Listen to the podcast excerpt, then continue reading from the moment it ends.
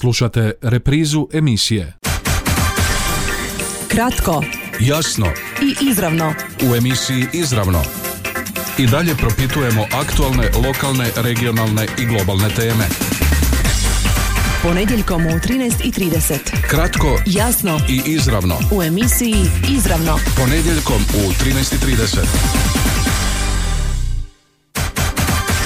Jel vam euro ojačao ili oslabio kupovnu moć? Oslabio. Pa sve je skuplje. Hoće li ovaj prosinac biti rekordan u potrošnji? Pa nisam baš siguran. Možda zbog visokih cijena da, ali da će po količini prodane robe teško. A joj, pa oslabio. Pa oslabio kad je sve znatno skuplje. Znatno je sve skuplje i, i vidi se, znači pad, kak bi rekla. Tako da, primjer ću da paketić koji sam prošle godine kupila za 20 kuna, sad je 4 eura, što znači da je to koliko, mislim sami evo vidite.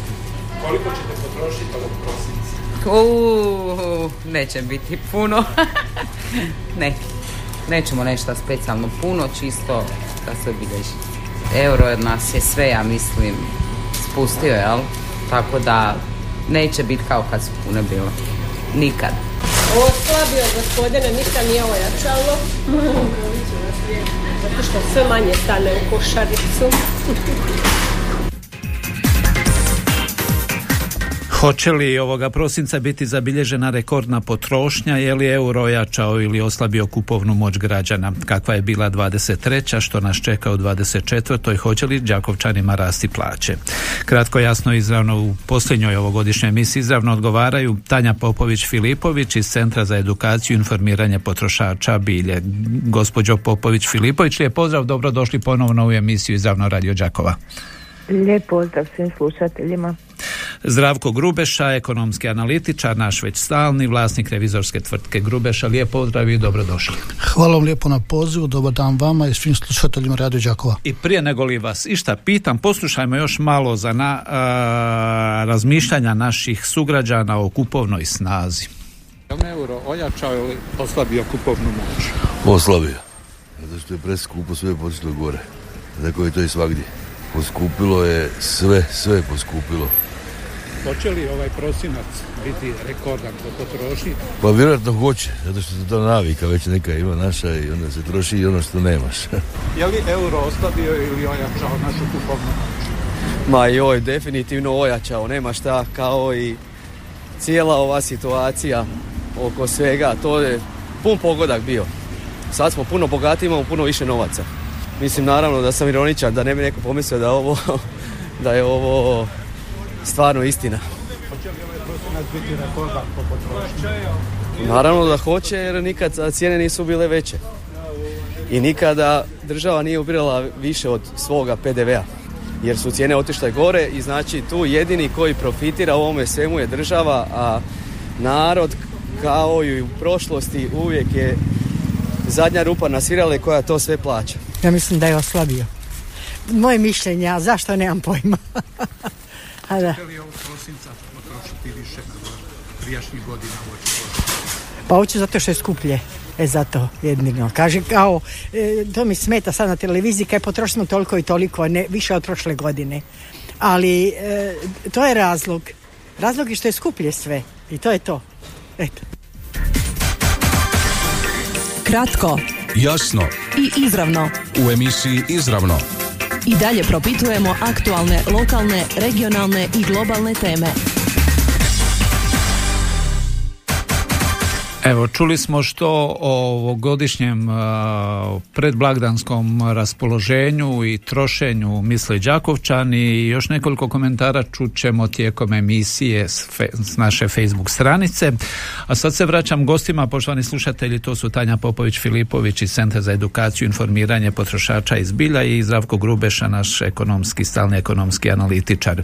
A, gospođo Popović-Filipović, ova razmišljanja Đakovčana uklapaju se u sliku, prosječnu sliku ovih prosinačkih dana koju imate, pretpostavljam prateći što se zbiva kada je u pitanju potrošnja predblagdanska?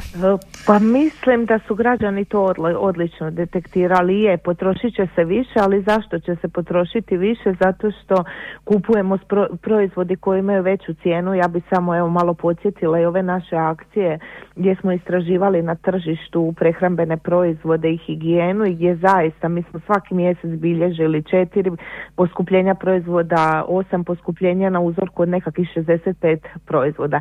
E, tako da znači ne radi se tu samo o poklonima, mi kroz prosinac e, kupujemo i e, više prehrambenih proizvoda i ostalih stvari i zaista ta, ta brojka može ispasti veća, ali to se, to se izvrsno reflektira na ovu čitavu situaciju gdje građani tijekom 2023. skuplje plaćaju proizvode koji su koji su im neophodni kako tijekom godine tako i oko ovih božićnih e, dana. Mislim da se to bi jednostavno i reflektira na prosinac sva događanja koja su e, bila prisutna. Isto tako, evo nisam čula kod, ne, kod odgovora građana, zanimljivo je kada pričamo s potrošačima, svi još uvijek razmišljaju o kunama, pa kad daju za nešto 10 ili 20 eura dok ne izađu iz trgovačkog centra, pa to nije tako puno, ali kada počnu preračunavati e, vide koliko su zaista e, potrošili. A to nas odmah i e, povezuje s ovom odredbom da krajem ove godine i prestaje obaveza dvojnog izraž, iskazivanja cijena, je li tako? Da, e, dvojno prestaje obaveza dvojnog iskazivanja cijena, jer se računa, tako je bilo i u ostalim državama, da smo se privikli na euro, ali A će biti sad... Pa ja ne bi rekla, evo vidim i sama po sebi da još uvijek ili preračunavam ili mislim pa to nije baš e, tako puno i druga stvar valja vidjeti što će biti sa ovih 30 zamrznutih proizvoda. Tako da, evo, tu, tu ima više stvari u igri.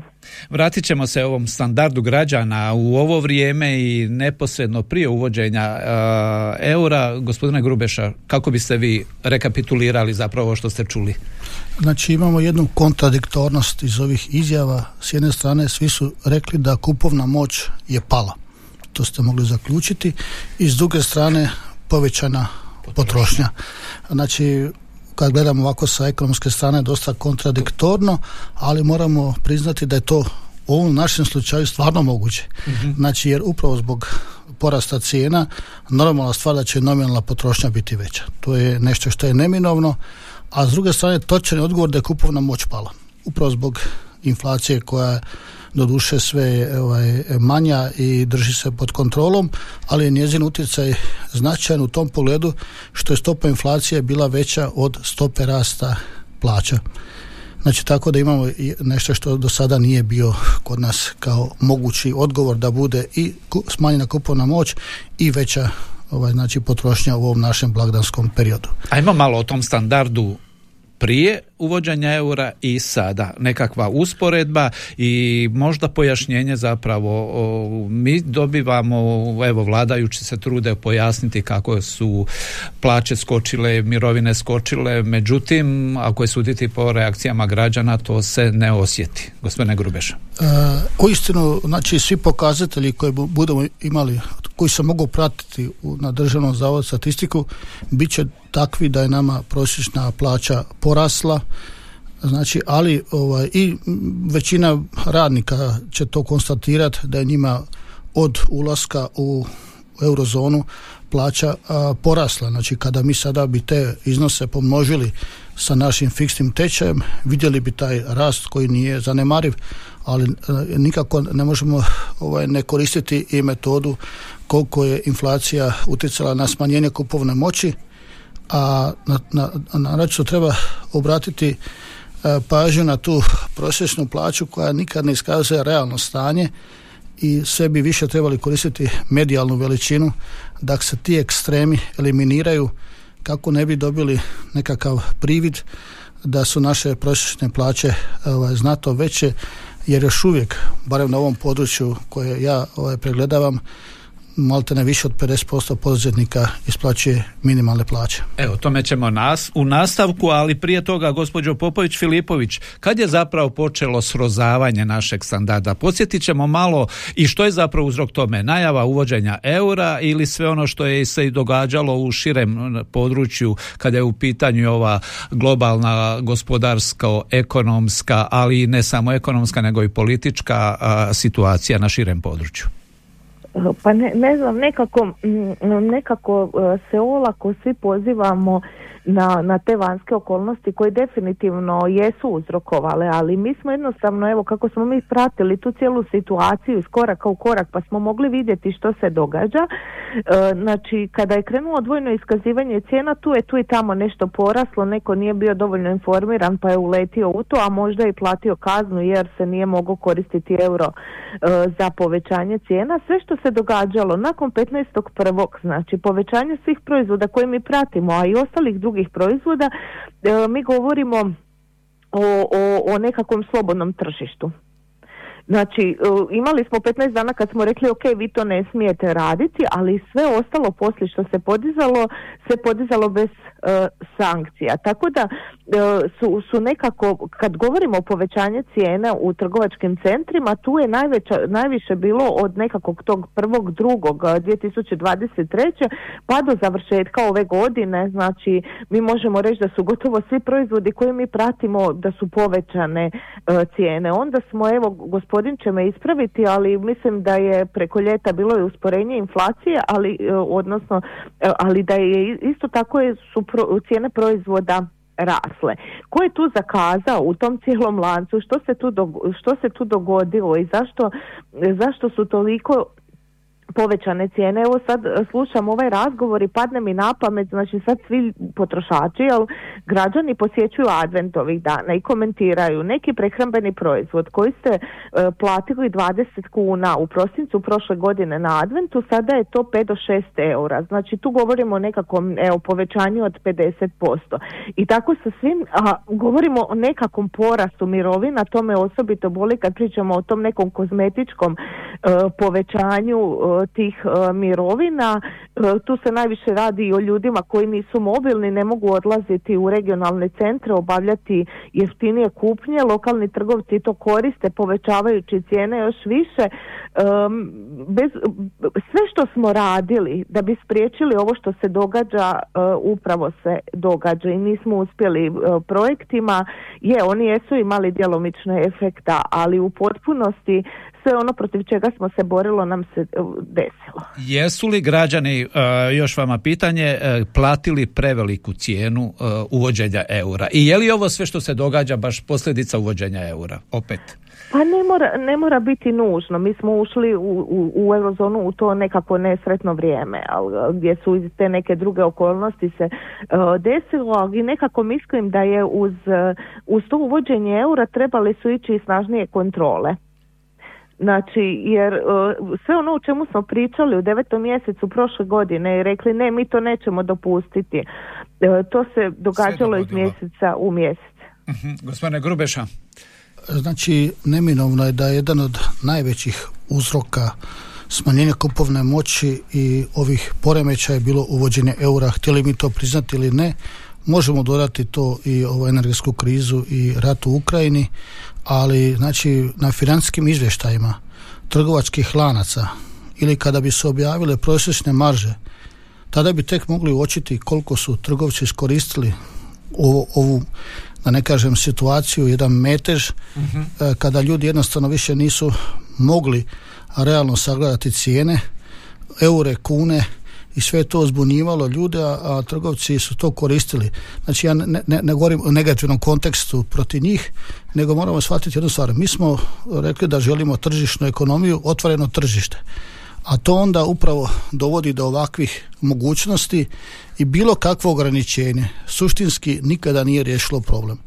Znači te mjere vlade i sve to skupa uglavnom se... Je li država iskoristila sve instrumente koji su joj bili A, gledajte, znači ja mislim da država i nema puno instrumenata. Vi kada jedan put ovaj, prihvatite liberalnu ekonomiju i tržišne uvjete, morate biti svjesni da vrlo malo imate mogućnosti da efikasno to zaustaviti to tako. Vi svi znate da je vlada vrlo često povlačila jednu mjeru koja je izgledala ovako privlačna smanjenje PDV-a. Mhm. Znači, nijedan taj, nijedno to smanjenje PDV-a nisu osjetili građani, nego se to prelilo kao marža trgovcima. Nažalost, ja opet kaj ne govorim protiv trgovaca u nikakvom negativnom kontekstu, ali znači, nažalost, na sreću, Realnost. napokon je vlada i shvatila da to je izgubilo smisla da oni smanjuju PDV jer efekat nikada nije bio onaj koji su očekivali. Je li taj proces konačno zaključen? Možemo li e, očekivati sada da će doći do stagnacije tih cijena i vama pitanje jesu li zapravo građani u konačnici plaća- platili najveću cijenu uvođenja eura? Da, ne, neminovno znači da su građani platili na veću cijenu.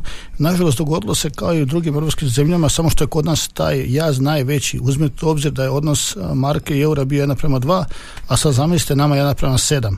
I sada uzmite u obzir da manje više psihološki, ono što je bilo 7 kuna, neki nastaje da bude 7 eura. Mhm. Ajde, nismo toliko bezobrazni, ali smo otišli na ovaj, ne na 7 eura, nego na 3,5 eura. A to je opet a, veliki iznos. A, ja pozdravljam ovo što više neće biti dvojno iskazivanje, ma koliko nekima to ovaj, nije drago. Kažu da se građani još nisu Ma gledajte, neće se, navikli, nikada, neće. neće se nikada navići ako bude dvojno iskazivanje. Jednostavno morate Šok mozak terapija. prebaciti po tom rezu. Sad imate euro i sad ću ja znat nakon svaki mjesec dana ako sam platio jedan euro, dođem sljedeći put ako me euro 20 zapamtit ću.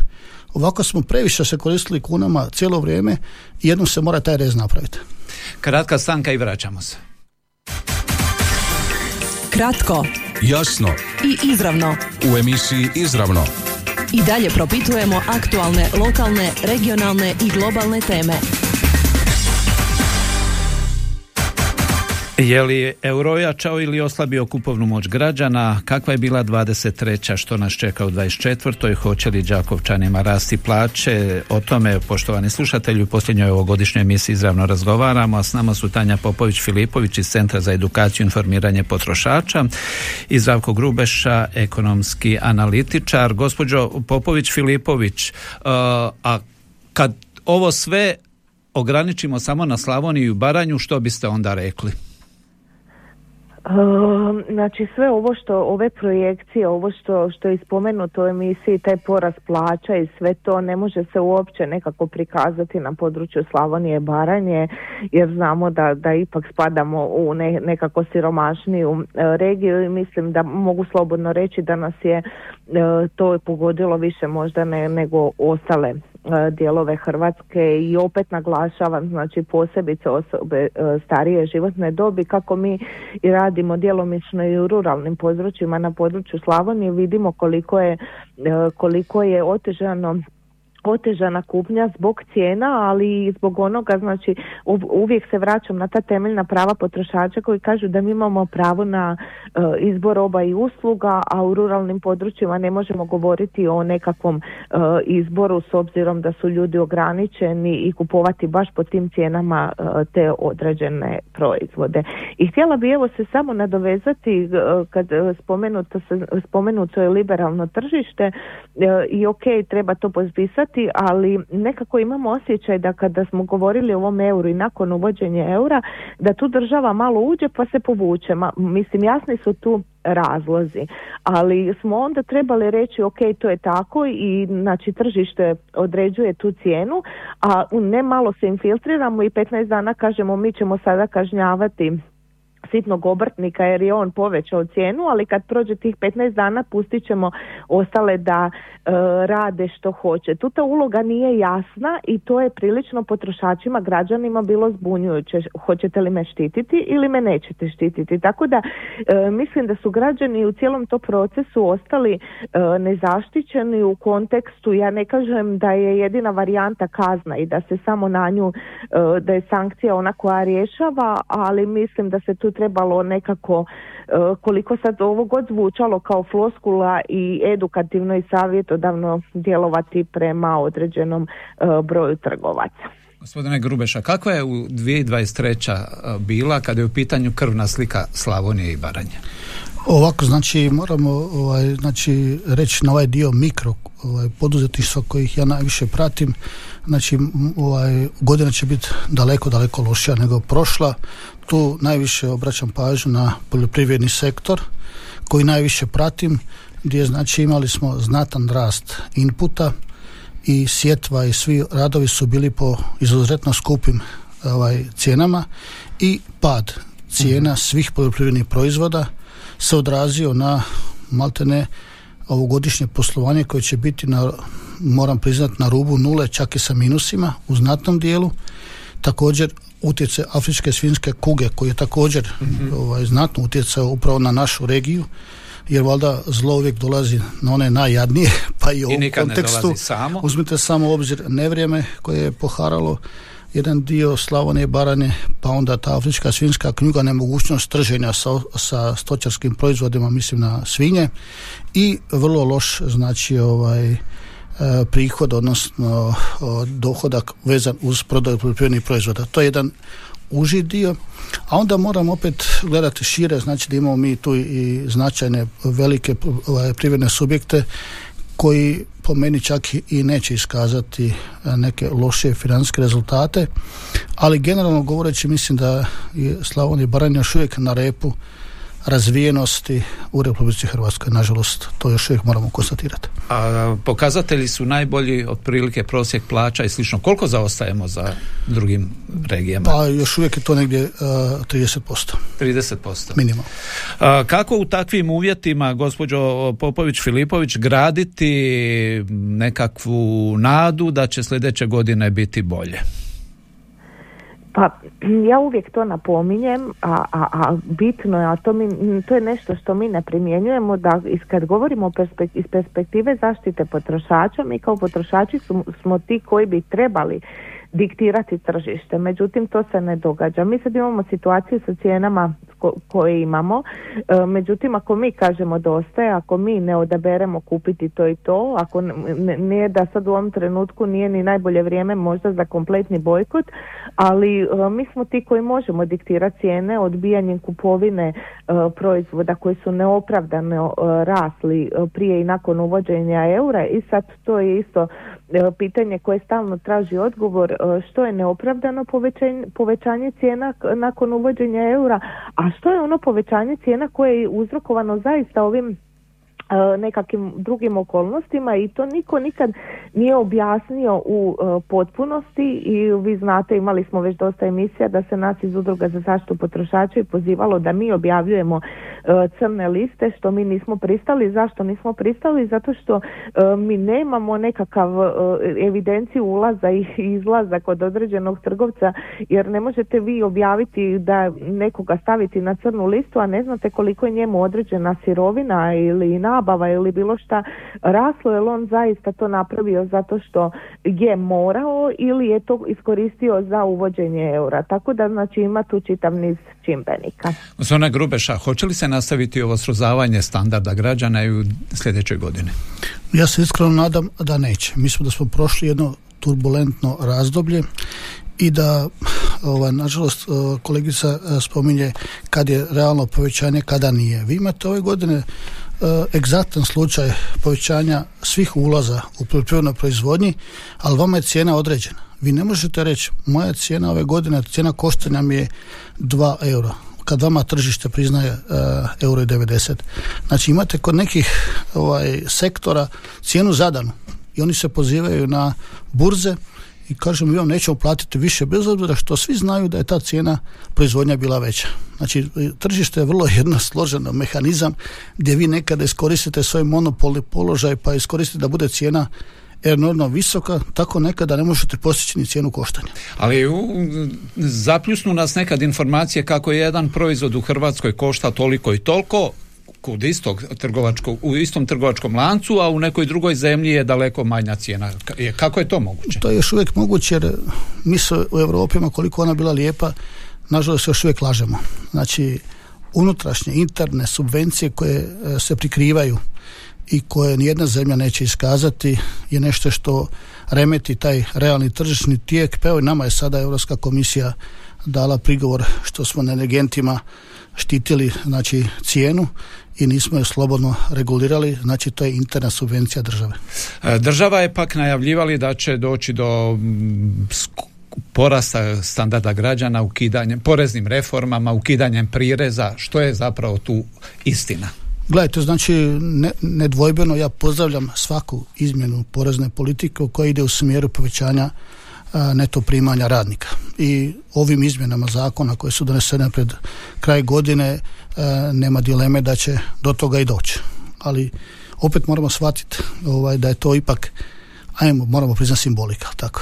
Mislim, vi sami kad dobijete plaću za prosinac ili za sjećan, vidjet ćete nekako povećanje, govorim generalno 50 eura, znači najviše, znači to uistinu je kozmetika u odnosu na ono što ljudi očekuju i što bi bilo realno da bi oni zatvorili svoje životne potrebe. Znači, prvo uvodi se jedan novi složeni mehanizam obračuna plaće i za sve nas koji imamo knjigovodstvene servise novi trošak. Znači vi normalno jednu plaću ne možete napraviti bez novih suvremenih programa i ne programeri već sada rade punim tempom kako bi mi uspjeli u, da, na to se upozoravalo. Da, na vrijeme napraviti. Uz to jedinice lokalne uprave također kasne sa donošenjem zakonskih rokova jer sada je na njih prebačen ta obveza iskazivanja poreza. Prireza nema, ali imamo porez na dohodak kao tako. Znači, evo konkretno za grad Đakovo pozdravljam odluku grada Đakova, znači da će stopa biti 20% i odnosno za ove velika primanja 30%. To je smanjenje, ali normalno vidite više da ima tu prireza. Tako. Koliko bi tu onda trebale plaće ići? Pa gledajte, znači ako uzmete obzir da je, da je 20% plus 10 je bilo 22%, znači ko ima nižu stopu, a najveći dio nas ima tu stopu nižu, to je znači oko 2%. Ali imamo i ovaj drugi segment, sada prvi put se uvodi smanjenje doprinosa za prvi mirovinski stup, na način da je sad to jedna opet posebna matematika da vi imate slučaj da znači onaj koji ima 700 eura, to je minimalna plaća bila za 2023. godinu, 300 eura je mogućnost neplaćanja doprinosa za mirovinski stup, drugi stup postaje kakav je i onda dobijete osnovicu za porez, ali to vam je samo za mjesec prosinac. Jer već za mjesec sjećan minimalna plaća 840 eura. Znači, već time dolazimo da niko neće imati maksimalnu olakšicu od 300 eura, jer je minimalna plaća 840 eura. I s druge strane imate porast osnovica svih za poljoprivrednike, za obrtnike i ostale, tako da u principu davanja će čak i porast. I mi kažemo nije šija nego vrat. Znači neću više platiti ovaj, toliko poreza po ovom osnovu, ali ću platiti po drugom osnovu. Ali opet e, dolazimo do onog što nas najviše zanima, nespor da će plaće radnicima neto plaće porast. Ali simbolično. Da, to je za mene to uh, simbolično. Porast od 18 do 25 eura smatram simbolikom. U sve ove mehanizme i sve ove pretumbacije koje mi moramo raditi, znači sve što čovjek dobije to je dobro. Ali opet država ide ka tome da omogući isplatu neoporezivog dijela što je postalo vrlo interesantno i u tom pogledu je vlada u zadnjih par godina napravila znatne pomake upravo na tom dijelu da ljudi dobiju na drugi način ajmo nazovimo to taj dio plaće koji je prije bio siva ekonomija a sada je to pretvoreno pa vi možete radniku isplatiti prigodnu nagradu od 700 eura godišnje. Pa onda možete isplatiti za rezultate 1120 eura pa za prehranu 1200 eura pa dar djetetu 140 eura znači imamo taj jedan cijeli niz neoporezivih primitaka koji poslodavci sve, ajmo reći, koriste jer im je to najjednostavniji, najjeftiniji način da nagrade radnika. A imate li uvida koliko se to prakticira evo kod nas? Ja sam ubijeđen da to prakticira 80% poduzetnika. Prije kraja i zaključnog razmišljanja još nekoliko Facebook komentara. Evo, e, primali smo i nekoliko Facebook komentara na našoj Facebook stranici koji kažu ovako. E, bolja bila naša nacionalna kuna koju su prodali za euro. Nema potrošnje u prosincu, samo osnovno za život. A što da planiramo kada smo suvlji od bakalara? Pa za mene je Božić, dan sa obitelji, blagdanski ručak, to mi je najvažnije, a ne neko pretjerano trošenje, pa nismo mi za to. Božić je puno više od skupih poklona i trošenja, jedan je od komentara. I na kraju, izgubili smo svoju dugo čekanu valutu, izgubili smo i one koji misle hrvatski, dišu hrvatski, pa neki čudni ljudi vladaju. Kupovna noć nam je oslabila 200%, možda i više. Jedamo hranu bez okusa, nepoznatog podrijetla, a novčanici su nam jako tanki, sve smo siromašni. Zašto i zbog koga? E, Bogu hvala pa me ne zanima konzumerizam već rođendan našeg gospodina Isusa koji bi trebao biti u prvom planu svima, ali nažalost nije. Evo, to su bili neki od komentara pristiglih na našu Facebook e, stranicu, a za kraj gospođo Popović Filipović vaše nekako očekivanje s porukom što je realno očekivati dalje? Mhm, da, pa možemo biti evo optimisti i možemo krenuti evo u tu 2024. Ja vjerujem da će ona biti e, zaista manje turbulentna od e, ove godine i opet kažem mi potrošači imamo, imamo mehanizam e, odrediti što će se prodavati po kojoj cijeni samo trebamo promišljati ciljano. Gospodine Grubeša, generalno ovo sve ide li u smjeru rasta gospodarstva, daljnjeg razvoja ovog dijela ili je zapravo još uvijek prisutna stagnacija? Pa gledajte, ja sam već u nekoliko emisija govorio da sam ja po prirodi optimista i opet ću izraziti svoj optimizam u pogledu ovaj, e, e, znači rasta ili nastavka nekakve e, proizvodnje i borbe našeg čovjeka za opstanak što će na, nadam se napokon polučiti i stvarne rezultate ne daj Bože većeg zla. Naime, postoje te eksterni utjecaj koji je jako teško previdjeti u današnjem suvremenom svijetu, ma koliko se trudili znači, planirati znači, u jednom stabilnim uvjetima bez nekakvih iznenadih događaja vjerujem da bi moglo doći do 24. godine do jedne stabilizacije i jednog normalnijeg planiranja i ovaj pomaka u našem ovaj, poslovanju. U sjeni toga možemo se nadati boljem životu. Pa gledajte, znači to je uvijek subjektivan osjećaj, nažalost, ma koliko ovaj, o tome govorili, imate ljude koji imaju stvarno skromna primanja, pa ćete uvijek vidjeti nasmijane i vesele i stječete dojam kako su oni sretni i zadovoljni. Tako da ipak bi ovaj dio prepustio da je to ipak subjektivna, vrlo često subjektivna osjećaj. Nek taj osjećaj bude što prevladavajući ovih božićnih dana. Hvala vam što ste bili gosti današnje emisije. Izravno, poštovani slušatelji, toliko u ovoj godini, sve najbolje. Ja bih samo iskoristio priliku da čestitam e, svim e, našim građanima sretan i blagosloven Božić. Kako da ne i gospođo Popović Filipović, želite li vi uputiti čestitku? Također pridružujem se čestitkama. Hvala i vama sve najbolje i hvala što ste bili gosti posljednje ovogodišnje emisije izravno. E, hvala i vama. Hvala. Kratko, jasno i izravno.